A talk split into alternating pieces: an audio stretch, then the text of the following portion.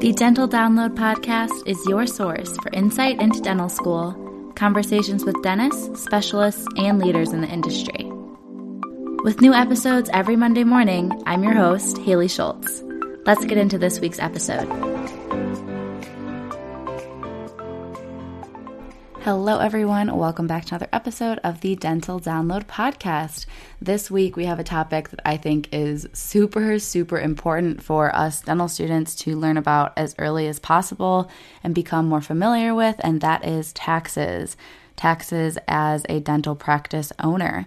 So, Morgan Hammond joins us this week to share some insight into when you would start working with a tax accountant and the difference between having the tax accountant in your team versus your own financial planner versus a financial planner for your actual business versus what you'd have a lawyer for when it comes to buying and selling a dental practice. Really, just another great episode when it comes to things to do with dental business. But before we get into that episode with Morgan, I did want to quickly recap this past week as you could imagine, not too much happened academically because we had Thanksgiving. Um, if you're listening in another country, Thanksgiving in America was this past Thursday, November 25th. And I just had lab on Monday from 2 to 5, where I was able to complete a few more steps of what we're working on is mounting an impression cast of a tooth that's going to get made into a crown basically. So we mounted our crown prepped um, mandible, and then we're also mounting the maxilla on an articulator. We had to saw down the cast to make a die of the specific tooth, tooth 30, and kind of trim that die so that the margins were really clear as if you were sending all this to a dental lab. And then we also started the process for milling them through these scanning systems so we can kind of compare traditional, conventional way of doing things to the more modern and fast and enjoyable way of doing things, which is digital dentistry. And this upcoming week, I have one more day of SimLab and then a practical on Wednesday. I have a standardized patient interaction on Thursday and diagnostic mounting on Tuesday, as well as a case study for my diagnostic radiog- radiology class. So, pretty busy early week, but Thursday and Friday should be pretty light, and I'm not going to be doing too too much for school. I'm going to try to really push myself Monday through Wednesday to do a lot of studying because the following week, starting December 6th, is when our finals begin. That week we have three finals, and then the following week we have six finals. So I'm going to try to do a lot of studying early this coming week for those exams, and then the following week will also be a ton of studying since there'll be six upcoming after that.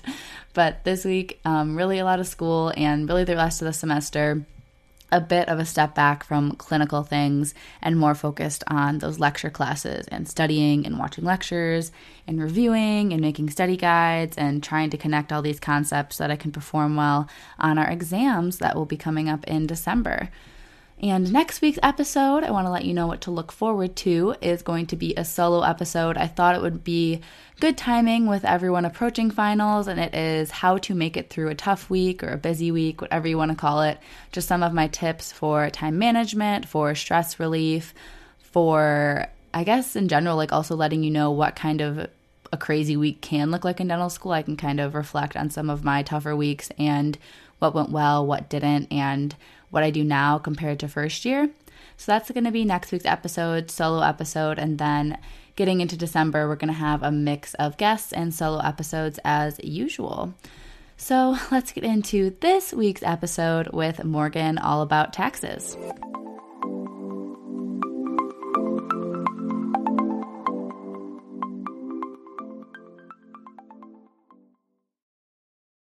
When you need mealtime inspiration, it's worth shopping Kroger, where you'll find over 30,000 mouthwatering choices that excite your inner foodie. And no matter what tasty choice you make, you'll enjoy our everyday low prices, plus extra ways to save, like digital coupons worth over $600 each week. You can also save up to $1 off per gallon at the pump with fuel points. More savings and more inspiring flavors make shopping Kroger worth it every time. Kroger, fresh for everyone. Fuel restrictions apply. Another day is here, and you're ready for it. What to wear? Check. Breakfast, lunch, and dinner? Check. Planning for what's next and how to save for it? That's where Bank of America can help. For your financial to-dos, Bank of America has experts ready to help get you closer to your goals. Get started at one of our local financial centers or 24-7 in our mobile banking app. Find a location near you at bankofamerica.com slash talk to us. What would you like the power to do? Mobile banking requires downloading the app and is only available for select devices. Message and data rates may apply. Bank of America and a member FDIC.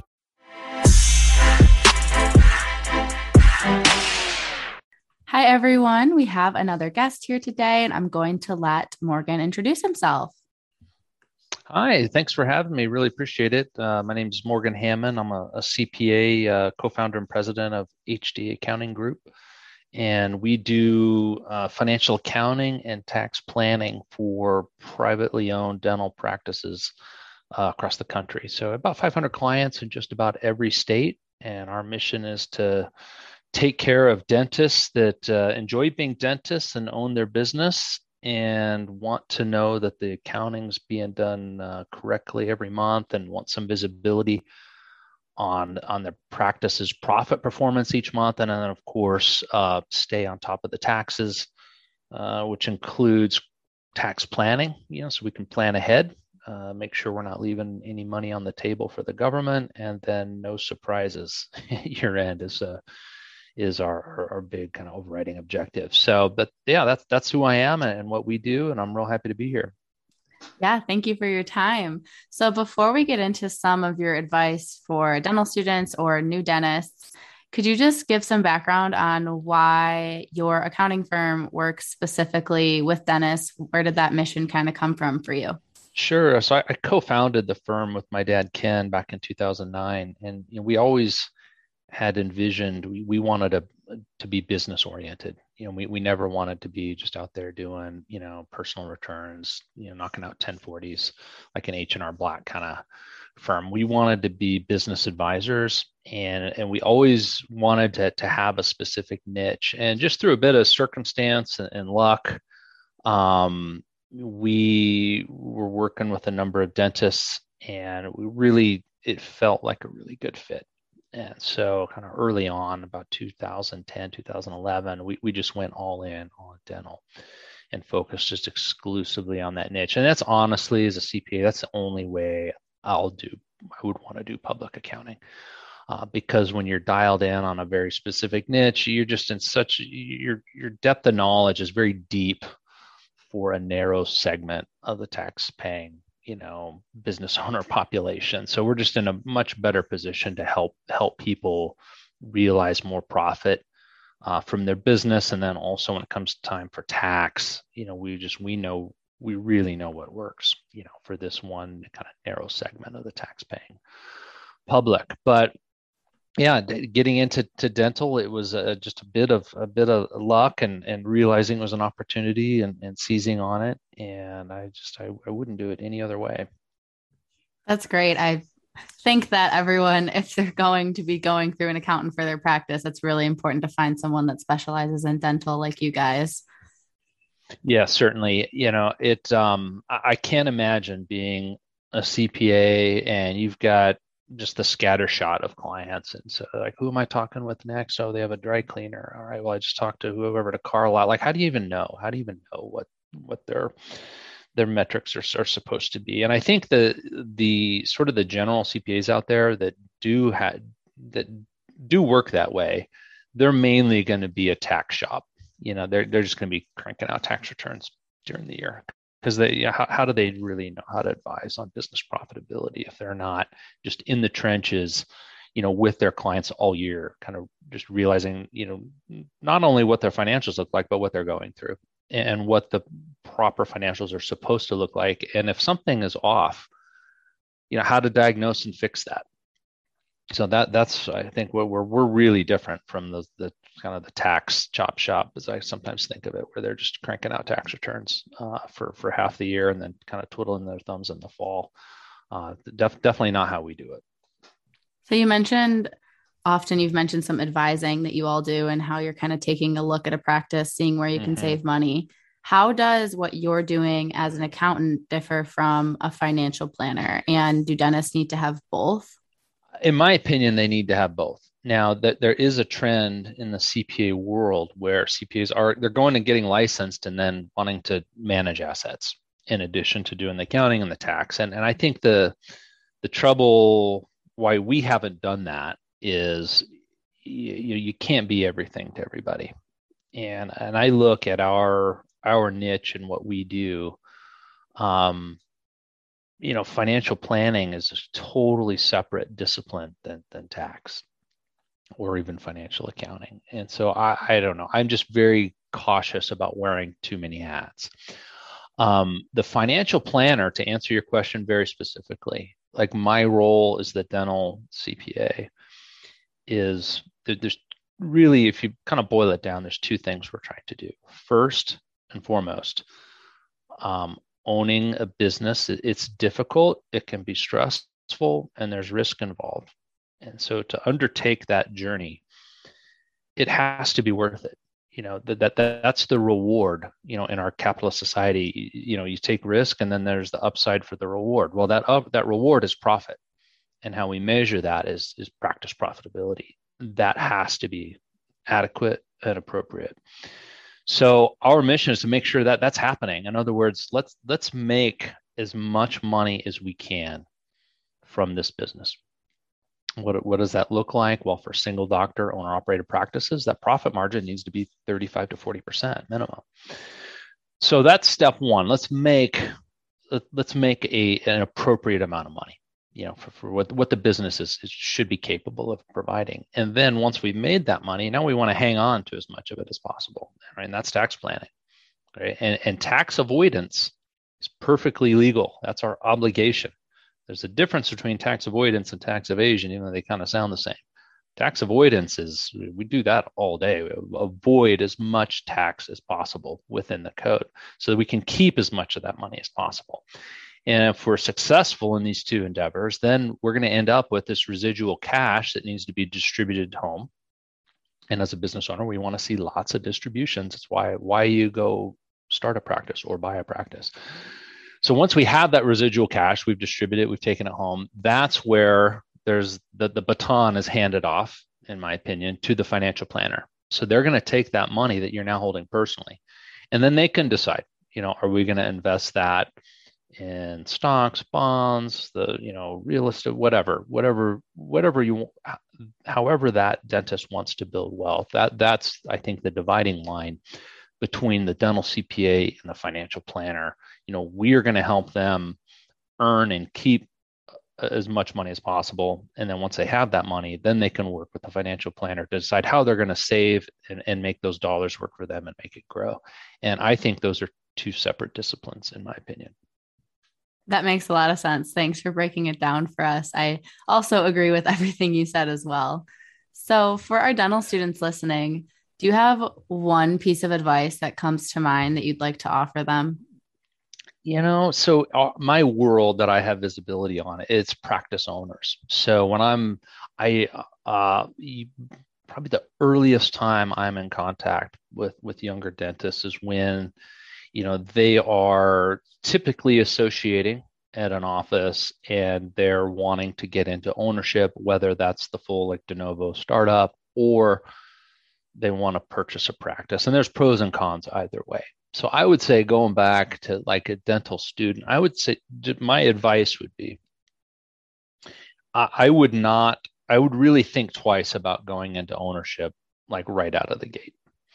Um, that's rare. I don't see it that often, but I would encourage um, the students to, you know, once once they graduate, you know, associate somewhere, learn learn as much as you can on someone else's ticket, so to speak. and, and, then, and I don't know what what period of time that is. You know, a couple years. I we've seen the whole spectrum. You know, um, doctors that try, you know, get into ownership real early. Maybe they associate a couple years. Maybe it's five or ten years. I would say it's up to uh, up, up to whatever works for that that particular individual. But I can say I think you can draw a correlation uh, with new business owners, if they've associated somewhere for a couple years and have just learned as much as they can during those years you know paying attention how the how the practice is running what do they see that they like what do they see that they don't like?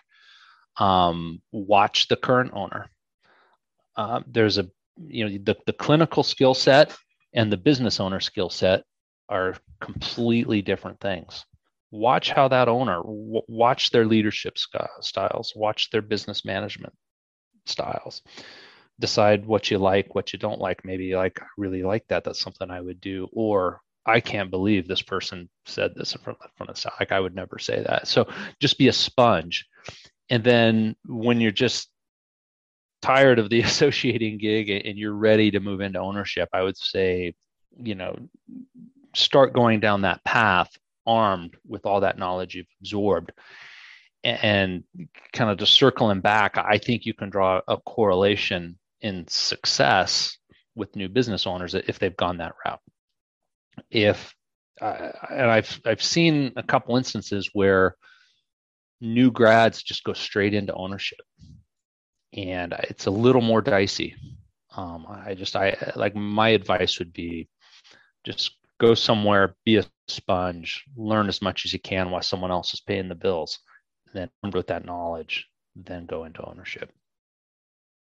Kind of following up on that, do you think it's important for dental students to have their loans totally paid off from school before they go into buying a practice? Or, you know, that would be depends? nice. That'd be nice, but I think it's rare. Most mm-hmm. all our clients I visit with have student loans. And so the and, and the reason I know that is because the question comes up, you know, when they're doing well and they have some excess cash, if debt reduction is the strategy, it's like, well, which debt do we start with?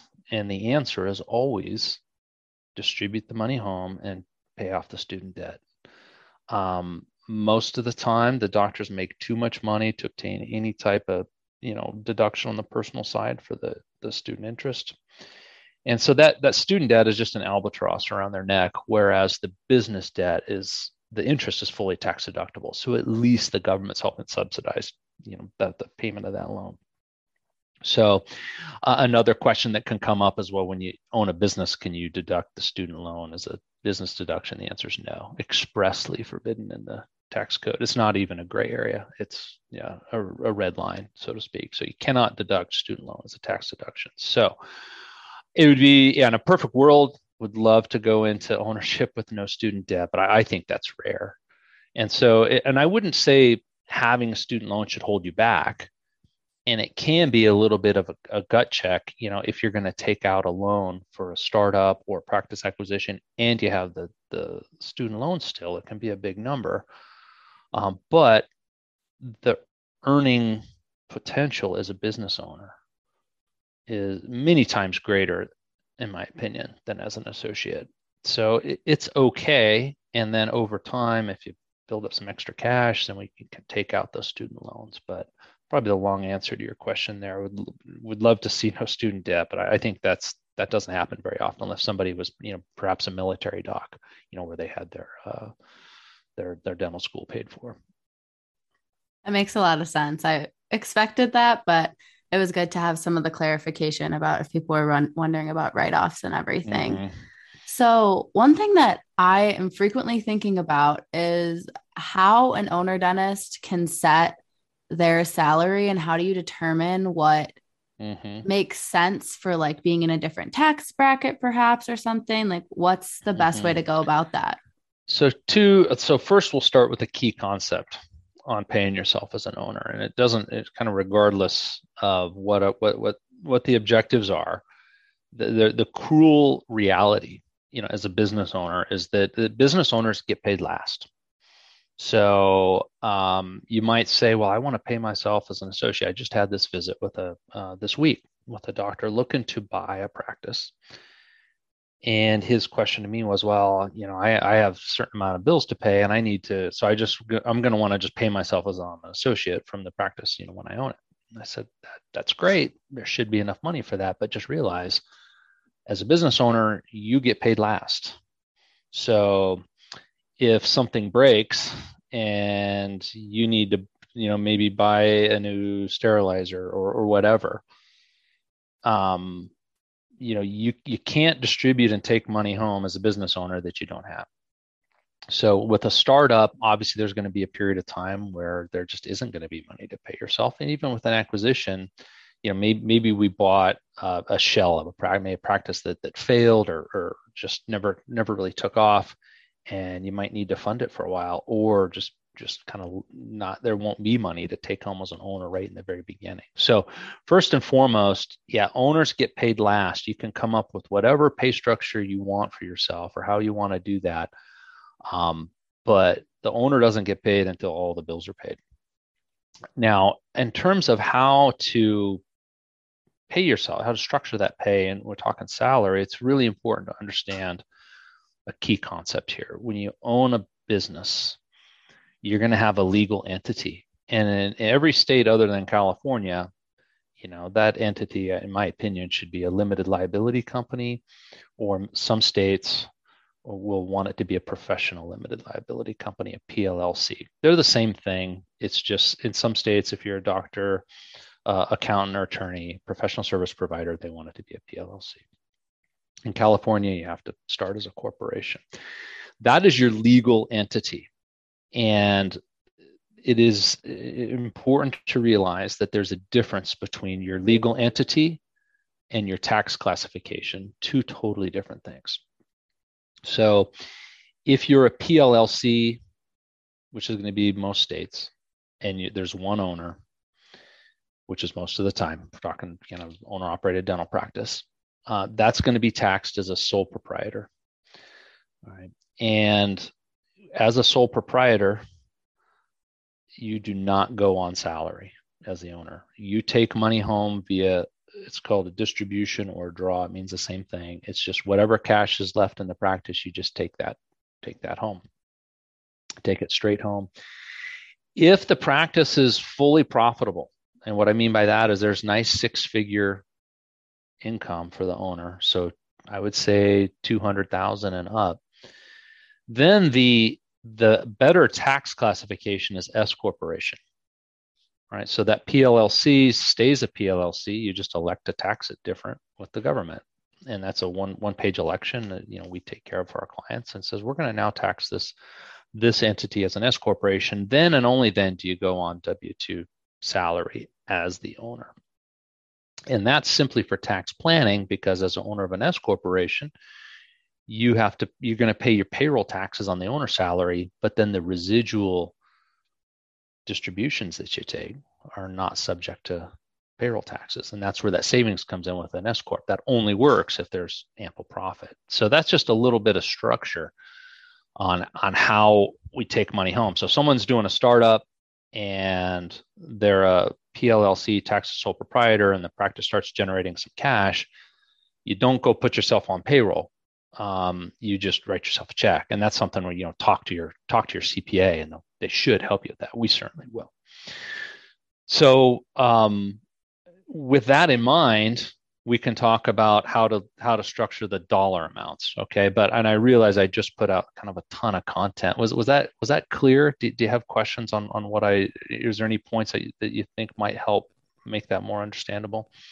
I think that was pretty clear, actually. I appreciate okay. it. Yeah, it was easy to follow.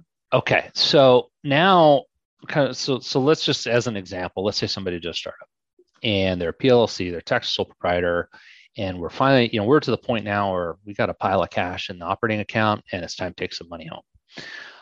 Um, that is, uh, in, in my opinion, there's a there's a procedure here, and step one is we need to decide what is the no lower than balance to be in that operating account the operating cash reserve.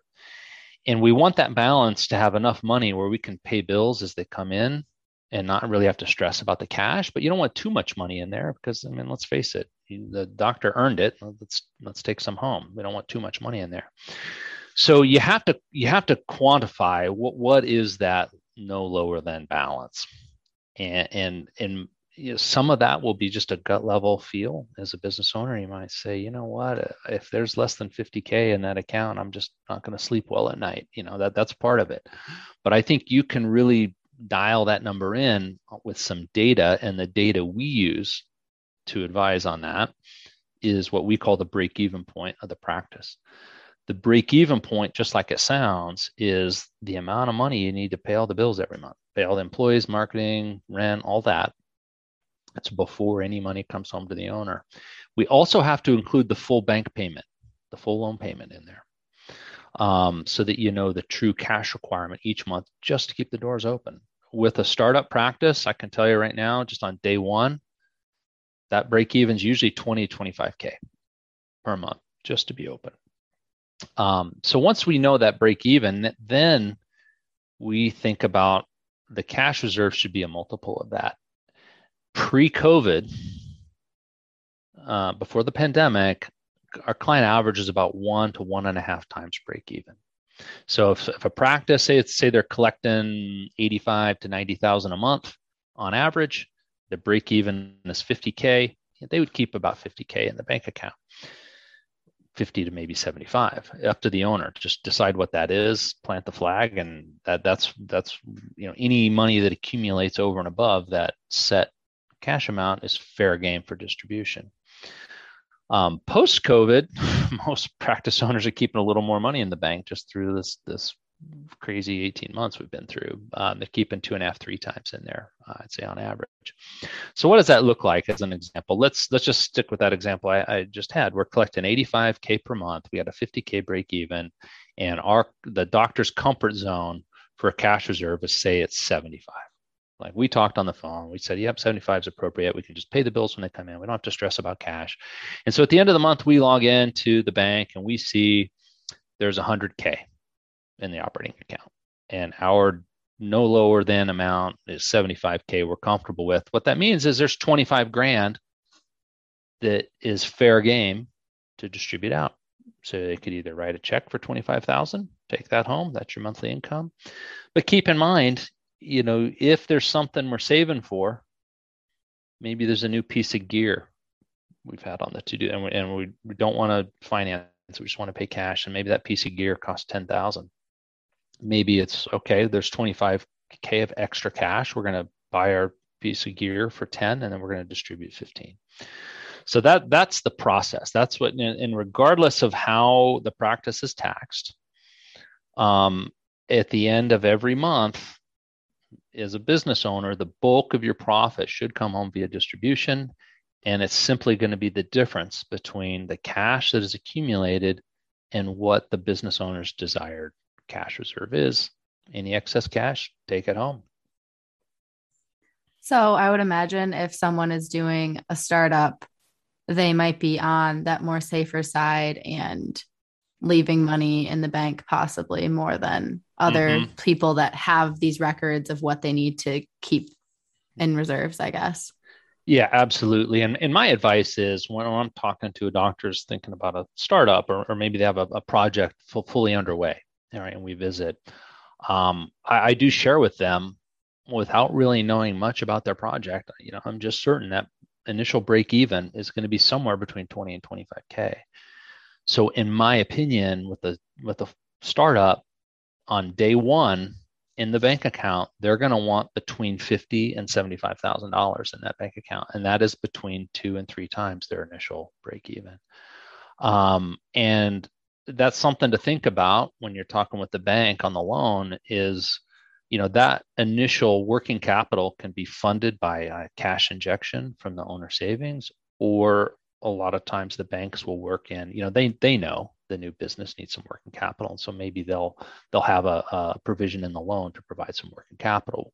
But i, I believe um, very strongly that a new, a, a new startup on day one needs between 50 and 75k that will provide a high a level of comfort because trust me i mean the doctor's going to have a, enough on their plate right in that first three months getting the practice going. You don't want to be stressing about cash. I have worked with doctors where they either didn't have the working capital in the loan or they were counting on some free rent and the project got delayed and now, now they're paying rent before they're open and it, and it winds their working capital down. And so they're on day one they're starting their practice with like $15000 in the bank and it is a total nightmare. It is a really stressful experience for those doctors because the only way to build that cash reserve is to to not distribute profit. You know you have to build it up which means you're working for as an owner you're working without compensation for a while And that's where that whole risk and Mhm. reward is. If we circle back to the very beginning of our conversation, that's why you know when you own a business, there has to be that that appropriate reward because sometimes you go through some hard times, you know, building that practice up. And I think employees sometimes might lose sight of that down the road. They see the doctor making a lot of money and say, well, isn't that nice? You know, why, how come they make that kind of money? Well, A, they went to dental school and made that investment to have that earning power. But also as an owner, you, you might say, well, hey, remember back when the practice first started, I didn't get paid for six months. You know, it's risk and reward. Um, so yeah, I would say, yeah, with a startup, you, you want to have an ample amount of money, and I, in my opinion, it's about 50 to 75k. If someone's looking to buy a practice, it's sort of the same methodology. If they're if they're buying that practice, I've, I've been talking about in my example, 85k per month with a 50k break even, I think they'd want probably $50,000 in that bank account on day one. That is good. And I appreciate the specific figures. I know that's one of my pet peeves when people are talking about the business aspects of dentistry and they're a little too vague. So I appreciate at least some real ballpark figures. Oh, sure. And those those are very real figures. We see that Yeah. every day. So while you were talking, I thought of a couple questions that, again, have just kind of always been on my mind as a student. I honestly don't know too much about the business ownership or taxes. So when someone is purchasing a practice that already exists, so they're buying it from a different owner, how does that LLC get transferred to you? And if you're taking out a loan to be able to buy that practice, is that like a Mhm. business? Does that go towards the business or is that considered Yeah. like your own personal debt? So when you buy a practice, you're you're not actually buying that the the previous doctor's entity. So all and the vast majority, everyone, every deal I have seen over the last 11 years has been what's called an asset purchase agreement. So if you're looking at a practice and you're going to buy it, what you're really buying is you're buying that doctor's used equipment you're purchasing a non-compete obligation from them so you don't buy their practice and they go set one up next door. And then you're buying their patient list right? So that if we're going to boil that that asset purchase agreement down to three things you're buying their you're buying their stuff you're buying their patients and you're buying a, a non-compete from them.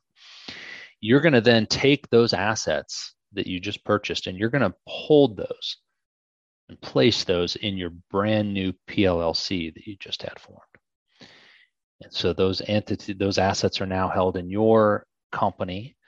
On the closing date, the seller is going to lay off all their employees. And then as the buyer, you're going to simultaneously hire them as employees in your new brand new PLLC.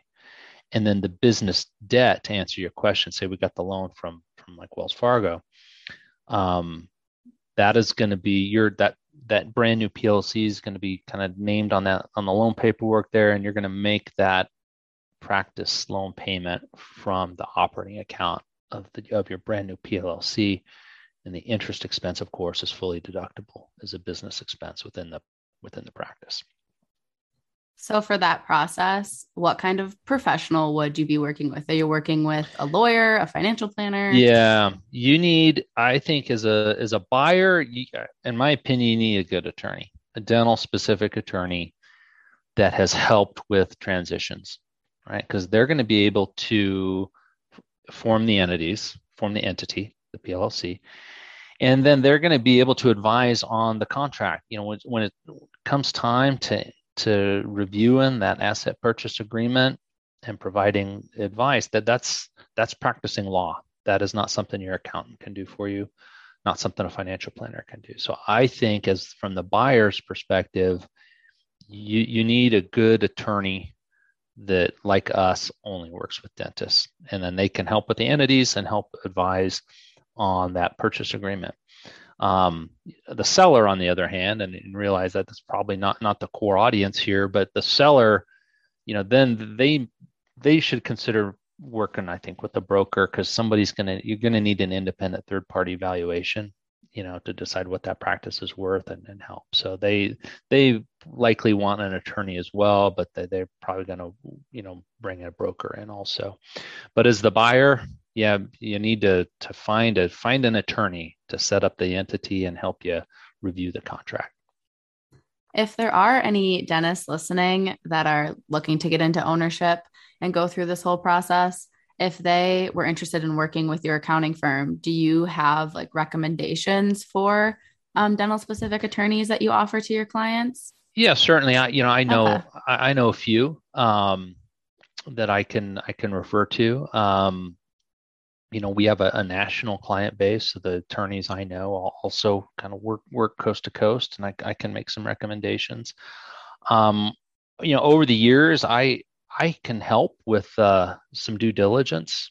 Um, we do not do uh, formal valuations. As I said in the beginning, I just got to be careful about wearing too many hats. Uh, valuing a practice is kind of very specific. It's more than just a percentage of what they collect every year. I mean, you really got to go in and look and what's the facility like, what's the equipment worth, what's you know what is the the composition of the patient base? Is it is it Medicaid? Is it fee for service? There's a lot that goes into that valuation. So we we don't provide an opinion of value on the practice. But what I what I can do and what I've done for years is if doctors looking at a practice, I'm very happy to look at the seller financial statements.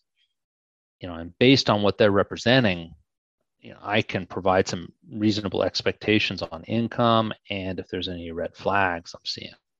Um, and I've I've done that for years. And, you know, and my objective is, you know, I, I want to have a long term relationship. You know, if they go through with that purchase and buy it, I want to be their CPA and so you know support them year round, month with monthly practice profitability analysis and, and, tax planning.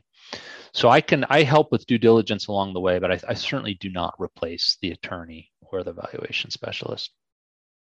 For your um, accounting firm, do you foresee it to continue to grow? I know um, you were saying you have around like 20 other accountants working for you right now around the country. Do you see that mm-hmm. continuing to grow or are you going to kind of max out at a certain point? No, we, we, we grow, uh, there's no max. Um, I, so the, with our company, there's, there's three owners.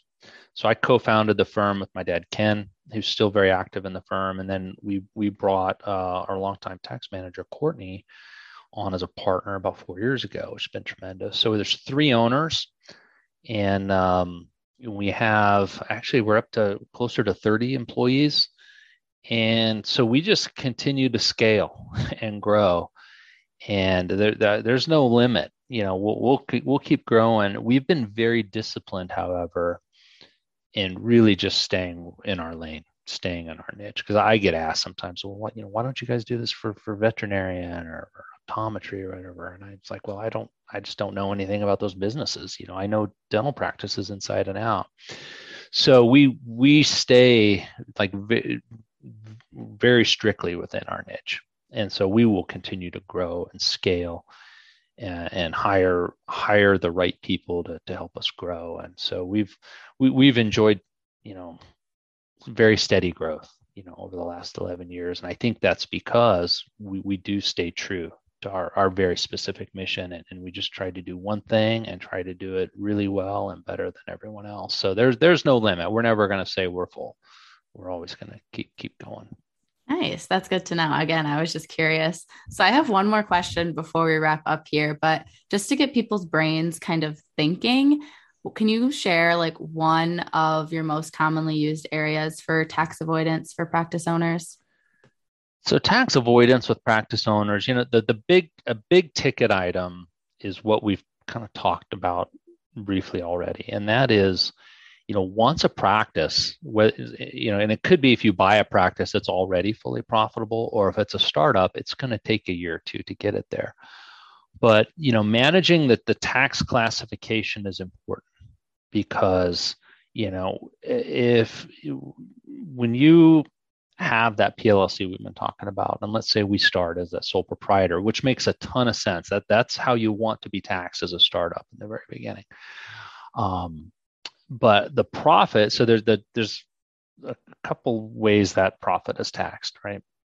All of our clients are have what's called a flow through entity or pass through, and I know people have kind of heard that terminology. All that means is is a, what a business tax return is for an S corp, a partnership, or sole proprietor is simply an information return. We're simply tabulating the taxable profit that practice produced during the year, that's going to flow through or pass through to the doctor's personal tax return, right? Their joint or, or individual personal tax return. And that, that taxable profit is going to get listed on page one of the 1040, and we're going to add it up with all any other income, and then they pay tax personally one time. So, with the that taxable income that gets tabulated on that business tax return, you're going to owe federal income tax, state income tax, if applicable, depending on what state you're in, but you also owe self employment payroll taxes on that total amount. Now, when we're first starting out, it's it's not necessarily material. As a sole proprietor, there's a lot more flexibility to deduct all those first year losses, the equipment, all that big investment. But once you're up and running, and we're practices making three, four hundred thousand in profit which is very common. We see it all the time. Um, there is self-employment payroll tax due on that full 400,000 if we don't do something about it. And that's where that making that S election at the appropriate time can can produce significant tax savings because as an S corporation, we set that reasonable salary for the doctor. You pay your payroll taxes on that reasonable salary, and then the balance of the profit that's earned you take home via distribution, not subject to payroll taxes. That's significant tax savings. That you got to pay attention to it. You got to set that salary at the reasonable, appropriate level, and it can yield some significant savings. So that's that's a big ticket item. Step one. You know, we get into it with our clients. Um, there's many other things that can be done as a business owner to avoid tax. Um, home office, some auto deduction, uh, annual board meetings. There, there's lots of creative things that can be done to, to whittle away at that tax liability. But I'll, I'll, I would say this, Haley. This I'd say the big thing to keep in mind for the for your your listeners when we're thinking about you know as a business owner avoiding tax. I'll just be very upfront and say, look, there's no magic bullets out there, and there are some unscrupulous tax people out there that will will prey on that perception that there's some there's some big secret out there. Only i know it. And your accountant probably doesn't know it but i know the big secret and we're going to save all you know and that is total bs mm-hmm. there are no secrets in the tax code the tax code internal revenue code is probably the most researched document in history right everybody knows what can be done right there's no big obscure structure um, some some crazy thing. If there if that did exist, I would certainly do that for myself. All right, but that doesn't exist. How you go about achieving substantial tax avoidance is you have to do multiple strategies every year, and it and you the accountant can't just do it all for it for you. Right, the the strategies that have to be executed at the at the owner level. For example, if we say, look, you need to you need a board meeting for your S corp so go take a four day trip somewhere. We'll name your spouse as an officer of the entity and just have the whole thing be tax deductible. And it's a trip you would probably take anyway, but let's just make the whole thing tax deductible. Like we can recommend that, but ultimately the doctor has to do it. That's that's one example. How you save big on taxes is you have to do each and every one of those strategies and you have to do them every year. Each strategy is going to take a bite out of that tax liability. It's not going to be a windfall in taxes, but it's going to help. And then at the end of the year, once you've executed all those strategies and you add them all up in the aggregate, that is how you get to your big number. So that is how tax savings is achieved. It's not some just magic bullet the accountant pulls out and says, I'm the only one that knows this. That that's total nonsense. You have to be disciplined and you have to do it. You have to do it all every year. And when you hire a CPA, you know to help with taxes you know what you're really what you're really hiring is somebody that knows these strategies and it, the information's out there right we, we all subscribe to professional resource materials just like the, just like doctors so the, those strategies are out there you want to hire somebody that's going to do them and going to help you with them but that's that is how you go about tax savings well, thank you so much for all of that insight today. I know I learned a ton, and I'm sure most of my listeners did as well. Is there anything else you want to share with the listeners before we wrap up? You know, I, I think we've had a good discussion. Um, I would say that you know if if your listeners are thinking about like it, it's intriguing, like you know, do I want to own a business? I would say that you know their the income potential as a business owner will always I think will always eclipse earning potential as an associate. Um, a, a really good friend of mine um, bought a practice last year had worked as an associate for a long time um, and decided that it, the time was right to move into ownership bought a practice and it was a nice practice paid you know good amount of money for it but in the and, and he purchased it last fall right so his first month of ownership was september in the last four months of 2020 he made more money in that four months than he ever made as an associate. And he's absolutely killing it this year. But he he he went down that path. He is he had associated for a long time. He paid attention to how those places were run, what he liked, what he didn't like. And so he was very capable. You know, when he stepped into ownership, it's, it's been run very well and he's enjoyed a lot of success. So I tell that story that you know, definitely associate, in my opinion, somewhere for a few years, be a sponge.